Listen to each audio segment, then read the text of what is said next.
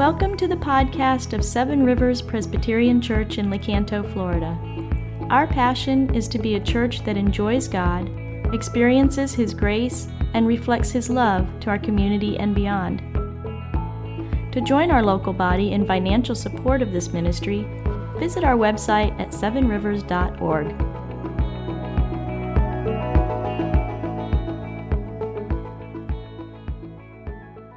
Psalm 139, as Adam mentioned, we're in um, a series of omnis. Uh, we've gone through omni, uh, omniscience, God is all knowing, um, uh, omnipotent, God is all powerful. And today we're going to be looking at the om, uh, omnipresence of God. God is everywhere. So, Psalm 139, we're going to read through verse 18 and then finish with 23 and 24. If you'll direct your eyes and hearts towards God's word. O Lord, you have searched me and known me. You know when I sit down and when I rise up. You discern my thoughts from afar. You search out my path and my lying down and are acquainted with all my ways. Even before a word is on my tongue, behold, O Lord, you know it altogether. You hem me in behind and before and lay your hand upon me. Such knowledge is too wonderful for me. It is high, I cannot attain it. Where shall I go from your spirit?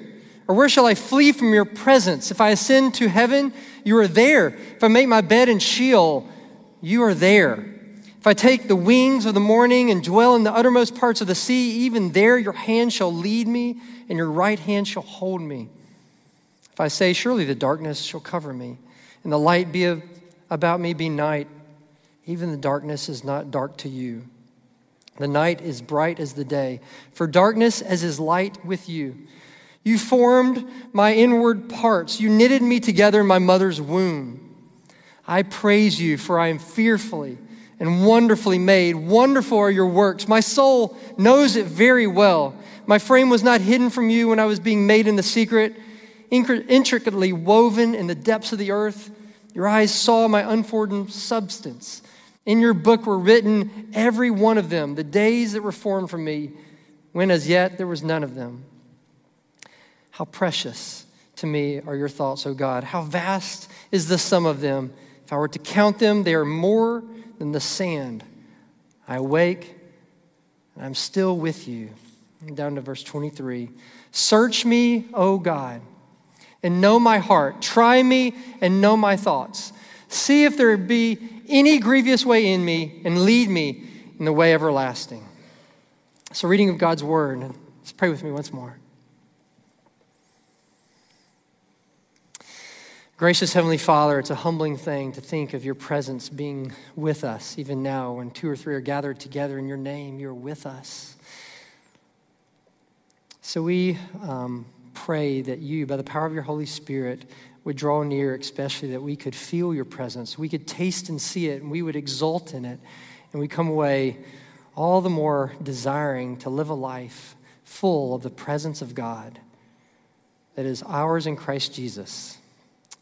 In his name we pray. Amen. So, my wife and I have four children, as many of you know, and uh, I love getting home from work. I love getting home to them, uh, them all wanting to do, you know, to be with me. Uh, one wants to um, go play shoot basketball. One wants to uh, have tickle fights. One wants to play with a toy. One wants to sit and talk. I often feel like I don't have enough time um, to be with them all uh, before dinner time. I sometimes go away feeling there's, there's never enough time. But I got, um, I had a birthday a couple weeks ago, and I got these cards from them. And it was, it just filled my heart because, uh, you know, I open them up and it would say things like, Daddy, I love it, you know, I love it so much when we, when we play this or, or do that. Um, and it's just packed with exclamation points. um, and in the midst of my, my imperfect effort, it, it made me feel how my presence in their life brings them so much joy. One time, a third grade teacher gave a Christian therapist uh, these letters by two of the third grade students. And one of the, the students uh, got, wrote this letter to her daddy. Dear Dad, I, I love it when you take me on dates. I love it when you play baseball with me, miniature golf with me, and watch movies with me. I really appreciate it. I like it when you tell jokes to me. I like it when you hug me and kiss me. Daddy, I love you so much. Doesn't that just warm your heart when you get a, a note like that? Um, just four seats away, one of the other letters from this third grader went like this Dear Daddy, I love you so much.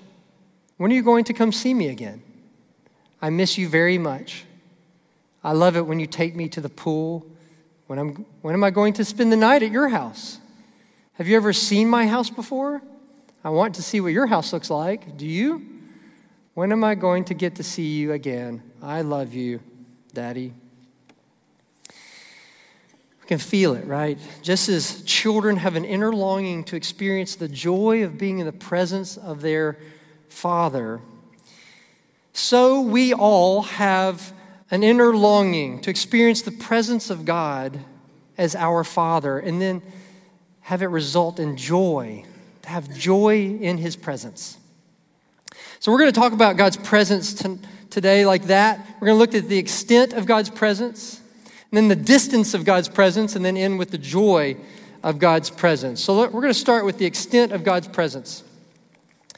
So, verse 7, if you'll look with me in, in your uh, Bible, David asks this question Where can I flee from your presence? Where shall I, or from your spirit, where shall I flee from your presence? David's pondering this theological concept uh, called God's omnipresence. So, God doesn't have a spirit like uh, God doesn't have a body like we do, He's spirit, right? Um, he doesn't have a size or spatial dimension like our houses do. Our houses have, um, you know, a square footage. It might be 2,000 square feet, and your, your, your lot size is 0.6 of a lot. It has spatial dimension, but God cannot be measured or contained. We and everything else in our lives um, are present in one place and time. But God is present at every point of space at all times. After King Solomon built the temple around 950 BC, he wrote this in his prayer, or he prayed this. He said, But will God really dwell on earth? The heavens and the highest of heaven cannot contain you. How much less this temple that I've built? You ever heard someone say a careless word, maybe in church, um, and say something like, Oh, I'm sorry, this is the Lord's house? You know, as if God's any less present 10 feet outside of the church or in their home when no one's around. God says about himself in the book of Jeremiah, He says, Am I only a God nearby, declares the Lord, and not a God far away? Can anyone hide in secret places so that I cannot see him, declares the Lord? Do I not fill heaven and earth, declares the Lord? See, when he says fills the heaven and the earth, you shouldn't think of fills like water fills a swimming pool, where some molecules of the water fill the, the shallow end and some the deep end, they all spread out. No, God is not like that. He doesn't divide and conquer all spaces at all times. Listen, God is fully present with his whole being in all places throughout all of eternity. Everywhere, at every time, He's wholly in and all in there. As the, as the theologian A.W. Tozer said, he said it like this God, being infinite, does not dwell in space, He swallows up space. God fills heaven and earth just like the ocean fills a bucket which has been submerged in it a mile down. Heaven and earth are submerged in God, and all space too. God is not contained, God contains. Have you ever had someone accuse you of saying something like, I feel like you know, you're just not all here with me right now? Um, like your spouse saying, you know, your body's here, but your mind seems like it's on the game that's uh, going to be on later this afternoon. Um, or maybe at work or, you know, whatever. And, and I'm, I'm talking about other spouses here, not myself. That's, that's never happened to me.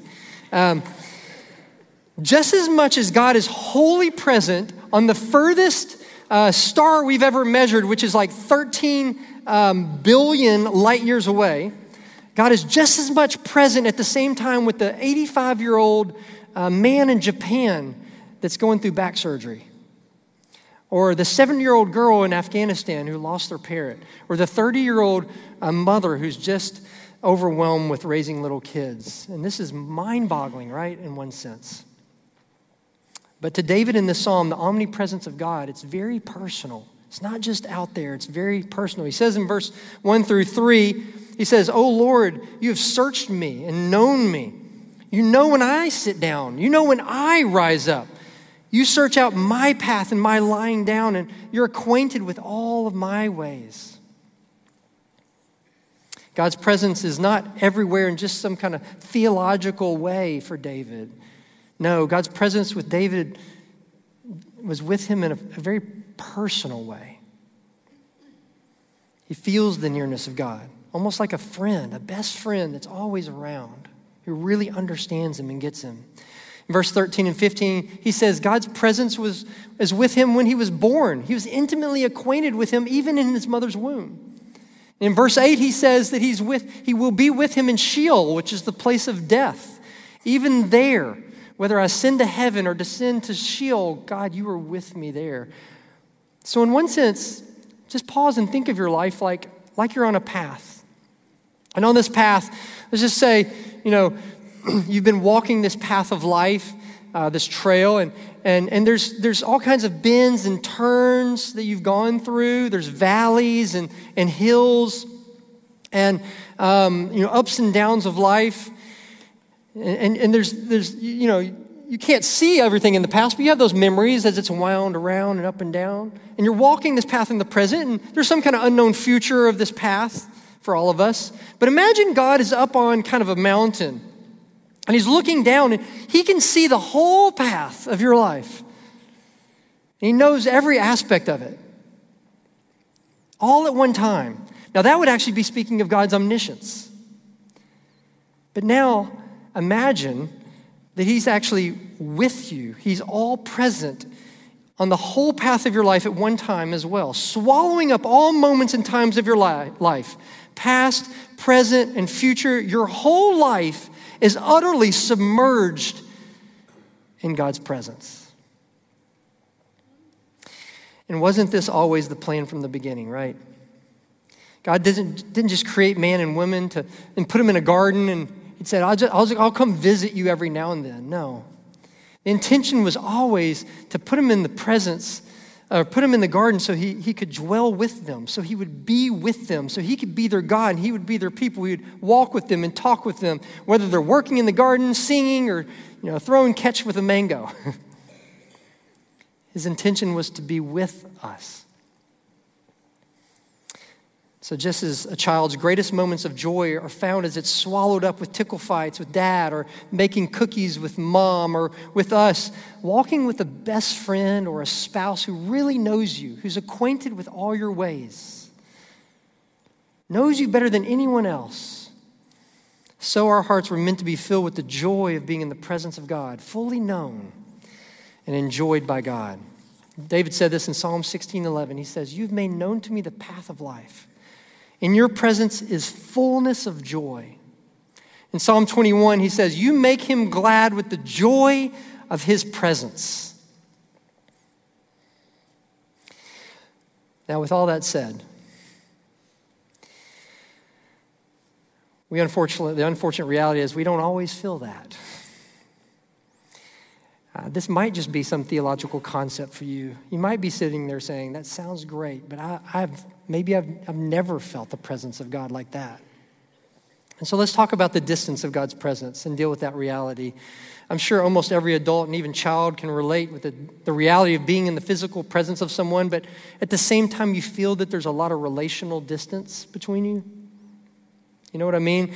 Um, you know, kids, some of you may have. Um, um, kids at school that sit near you and, um, and you feel like they don't like you or they don't play with you and you feel distance. I think most of us as adults have um, people we work with or live with that are, we're in their presence a lot, but at the same time we feel like they're just so far away. And the hardest cases are when this, with, is, when this is with a parent with a child, a child with a parent, or especially when there's a spouse. You sleep a few feet away, but emotionally and relationally, you feel like they're a thousand miles away.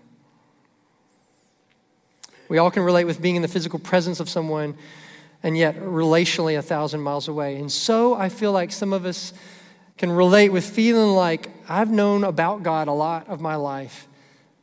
Uh, i know a lot about him, but I still feel like the presence of God, you talking about that, I feel like he's a thousand miles away. There's many reasons why you might not feel God's presence, and I just want to talk maybe about two of them. And a large one is when you're going through suffering, we're going through trials. David felt God's nearness here in Psalm 139, but in Psalm 30, uh, Psalm 22, he was suffering, and he cries out. He says, "My God, my God, why have you forsaken me? Why are you so far from saving me?" From the words of my groaning, oh my God, I cry by day, but you do not answer, and by night I find no rest. Psalm 13, he raises the question of how long, O Lord, will you forget me forever? How long will you hide your face from me? That word face there, it's the same word translated in Psalm 139 as presence, which is throughout the Old Testament. Presence means the face of God. He doesn't feel it as if he's forgotten and alone. God's presence, his face feels like it's a thousand miles away. Job felt this. He's a righteous man and felt the presence of God until God allowed suffering in his life. And he wrote in Psalm or in Job 23, he says, Oh, that I knew where I might find him. Behold, I go forward, but he's not there, and backward I don't, do not perceive him. C.S. Lewis, most of you know, he's famous for famous Christian for writing the Chronicles of Narnia. Uh, he spoke so much on joy, the presence of joy, and even the presence of God bringing you joy. And then, and then one day, his wife of four years got cancer and she passed away. And he wrote a book called A Grief Observed.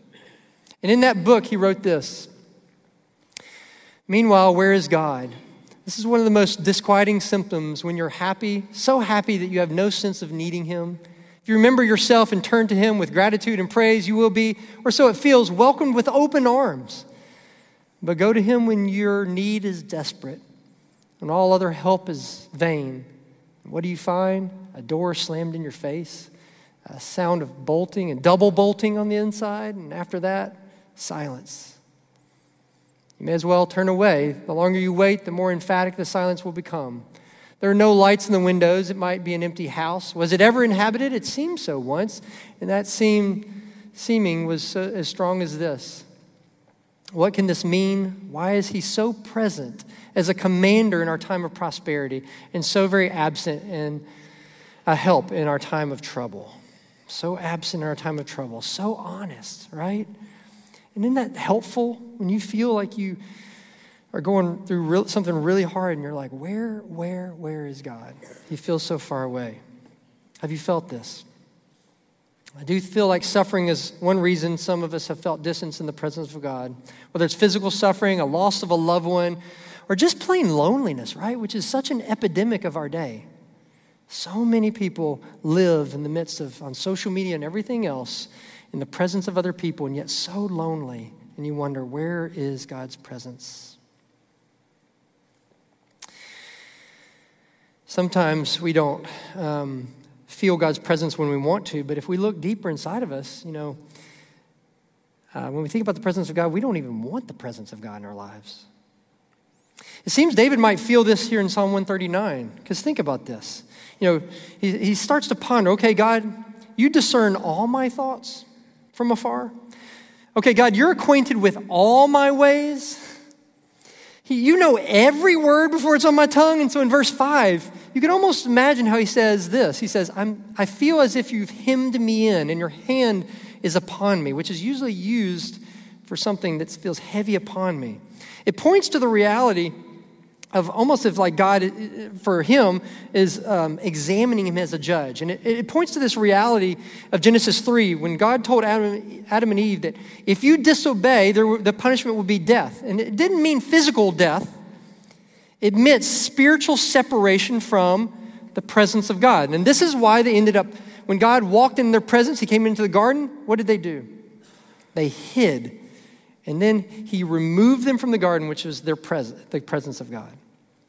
Oh, sure, God was 10 feet outside of the garden, right? He's still there in one sense, but it was no longer the presence of his love and his favor. Now it's the presence of his just judgment against their sin. It leads us to the second reason we feel separation it's just our sin.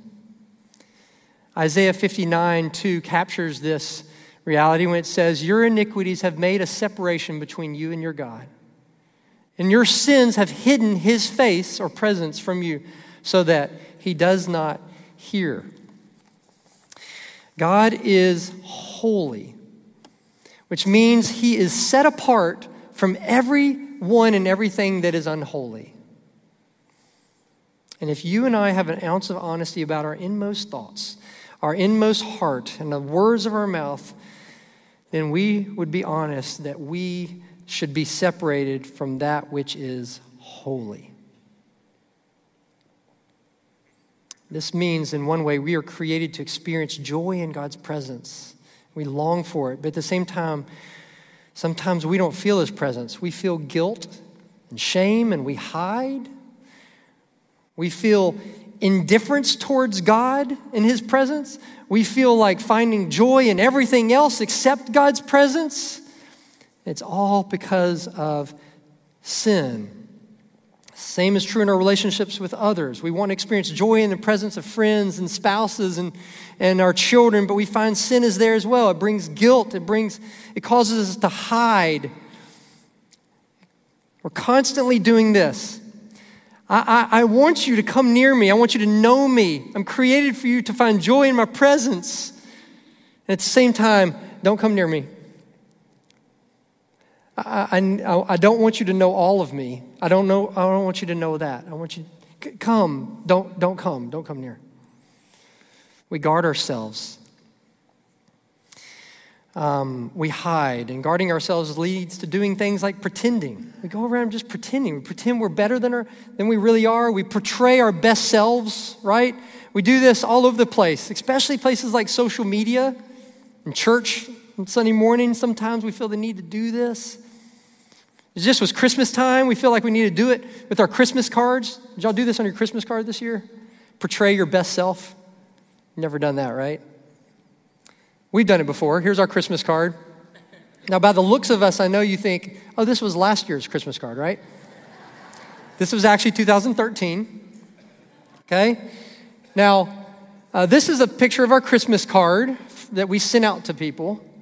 And this is a picture of our photo shoot from that Christmas card. and, and after a thousand pictures, we came up with the one that we sent out to everybody. Is not this real life, day in and day out? If we're honest, there's so much of our lives that we don't want examined by others, much less God. And just as every corrupt business fears the presence of an IRS auditor,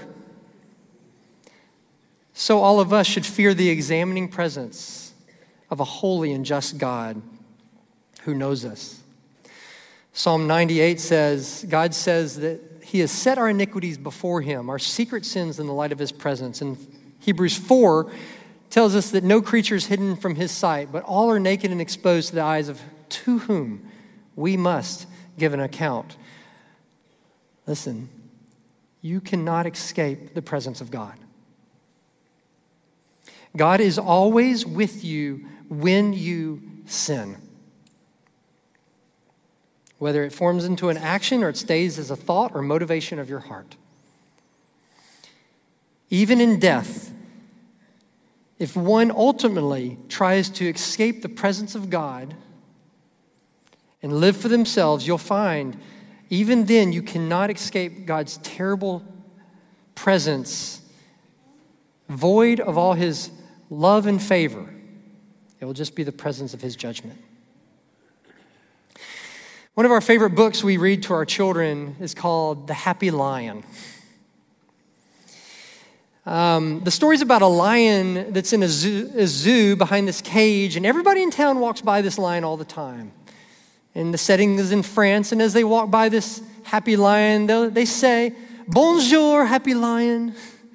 And the lion says, Bonjour. And one day, uh, the zookeeper kept the gate, left the gate open on accident. And the, the lion decided he'd take a stroll through the city. And all these people who were so nice to him in, in, um, in the, in, while he was in his cage, all of a sudden start running away from him. Start running away from his presence, all except one boy named Francois. He was a zookeeper's son. See, Francois he knew this lion differently. And this lion loved Francois. And so when Francois was on his way home from school and he saw the lion, he didn't run away from him, he actually ran to him, to this lion, and they walked joyfully together back to the zoo. The Bible says that one day Jesus will come as a lion. And it really matters how you know him. A theologian named Herman Bavinck once said about this reality, about God knowing all our sin, he said this When you wish to do something evil, you retire from the public into your house where no enemy may see you. You remove yourself into your room, even your room, you fear some witness. You retire into your heart. There you resolve. Wherever, therefore, you shall have fled, there he is. There is no place where you may flee from God angry but to, to God reconciled. There is no place at all where you may flee. Where will you flee from Him? Flee unto Him.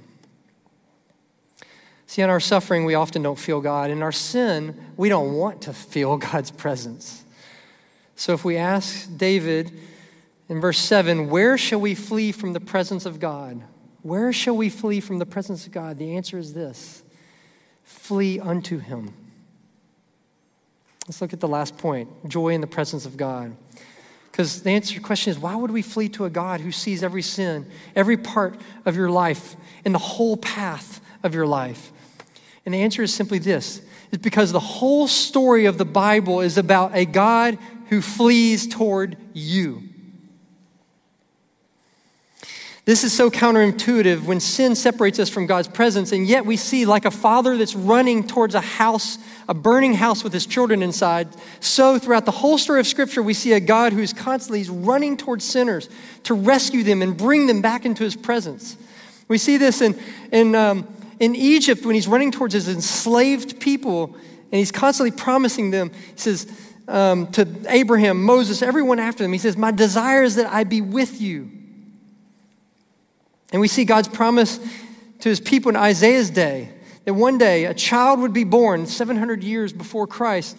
His name would not only be Mighty God, but it would be Emmanuel, which means God with us. 700 years later, the presence of God takes flesh, takes on flesh, and then he fled towards friendship with, with sinners like you and me Dane Ortlund, in his book Gentle and Lowly, said this about the Gospels. He says, A cumulative testimony of the four Gospels is that when Jesus Christ sees the fallenness of the world about him, his deepest impulse, his most natural instinct, his heart, his longing is to move toward that sin and suffering, not away from it. Do you have that view of God? Jesus then fled toward a cross where God would put all of our unholiness on his son, and the lion of judgment would become the lamb of sacrifice. And he, God himself, the son, would experience separation from his father, separation that we deserved as he cried out, My God, why are you forsaking me? Of course, he knew the answer. It'd be so that everyone who believes in him for, would be brought back into God's presence and have the assurance of it for eternity. As 1 Peter 3 18 says, God, Christ also suffered once for sins, the righteous for the unrighteous, that he might bring us back to God.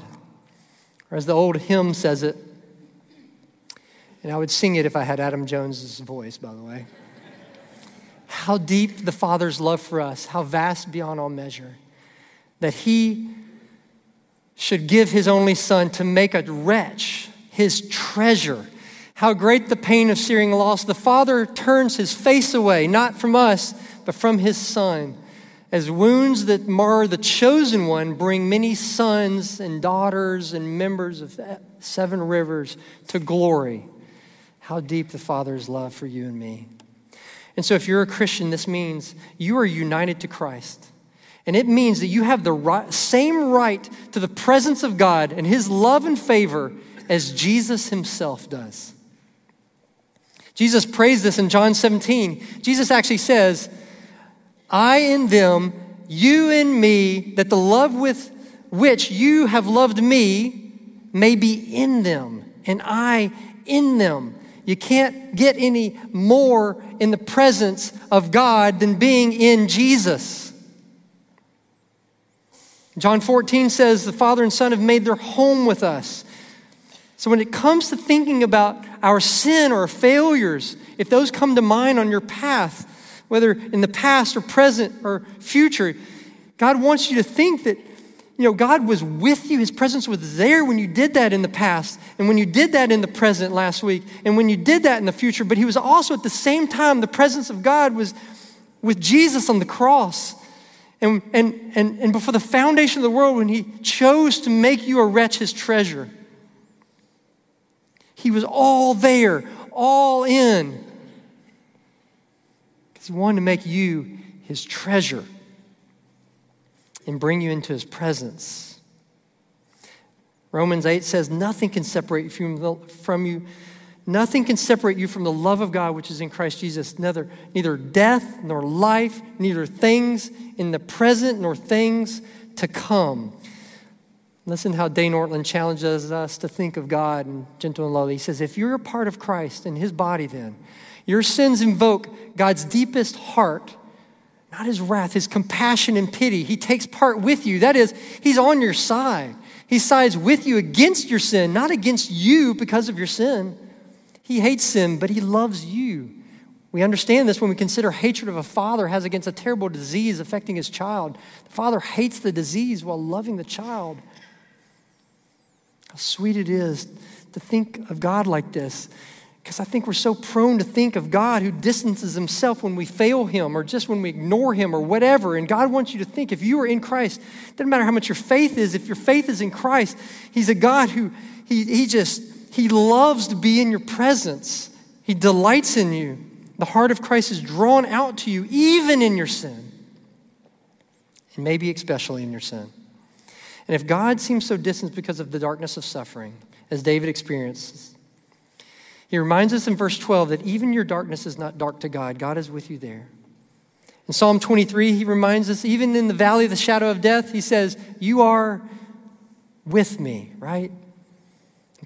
Psalm 10 17, he says, God hears the desire of the afflicted. You will strengthen their hearts and you will incline your ear to them. You know what that word incline means? It means, have you ever had somebody do the opposite of, you know, be in your presence but not see, but you have their complete attentiveness, attentiveness? That's what that word means. God inclines his ear. He's just drawn near. His ear is like, what, what, what are you crying out? I want to hear. I want to understand. I want to be with you. And so J. Oswald Sanders summarized this by just saying this True peace is not the absence of trouble, but the presence of God. True peace is not the absence of trouble, it's the presence of God. So listen. God says to you, You have made known to me the path of life. In your presence is fullness of joy. Our paths are filled up with all kinds of things in life, right? Sports. Uh, we've had several soccer games this weekend. Um, work, um, retirement, things in retirement, normal, everyday, common things. But God wants you to know that whatever you do and wherever you go, He wants your everyday moments to be filled with joy, the joy in His presence. A man uh, about uh, several centuries ago wrote a book called The Practice of the Presence of God, and I think he summarizes this in a quote, and I'll just leave you with this encouragement in your everyday moments. He said, the most holy and important practice in the spiritual life is the presence of God. That is, every moment to take great pleasure that God is with you. if your faith is in Christ, will you take this day to believe and to take great pleasure that his presence is with you? Let's pray. Our gracious, merciful Heavenly Father, we thank you that you're not only the lion of Judah in judgment, but you, were, you came as the sacrificial lamb because you l- love and delight in being in our presence. And I pray, Father, for those who are suffering or overwhelmed with sin or whatever the means, or just even indifferent. And some, for some, it might be for the first time in their lives. They say, I've never felt the presence of God, but that's what I want. Because nothing else would satisfy my heart. I pray, Lord, that they would receive Christ this morning. And for all of us, Lord, I, would, I pray that we would leave with a sense that this is what I was created for to live in the presence of God and find joy in it. In Jesus' name we pray. Amen.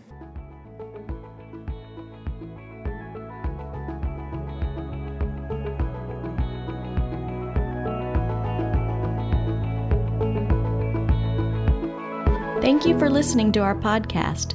If you would like more information or would like to help support the local body of Seven Rivers, please visit our website at sevenrivers.org.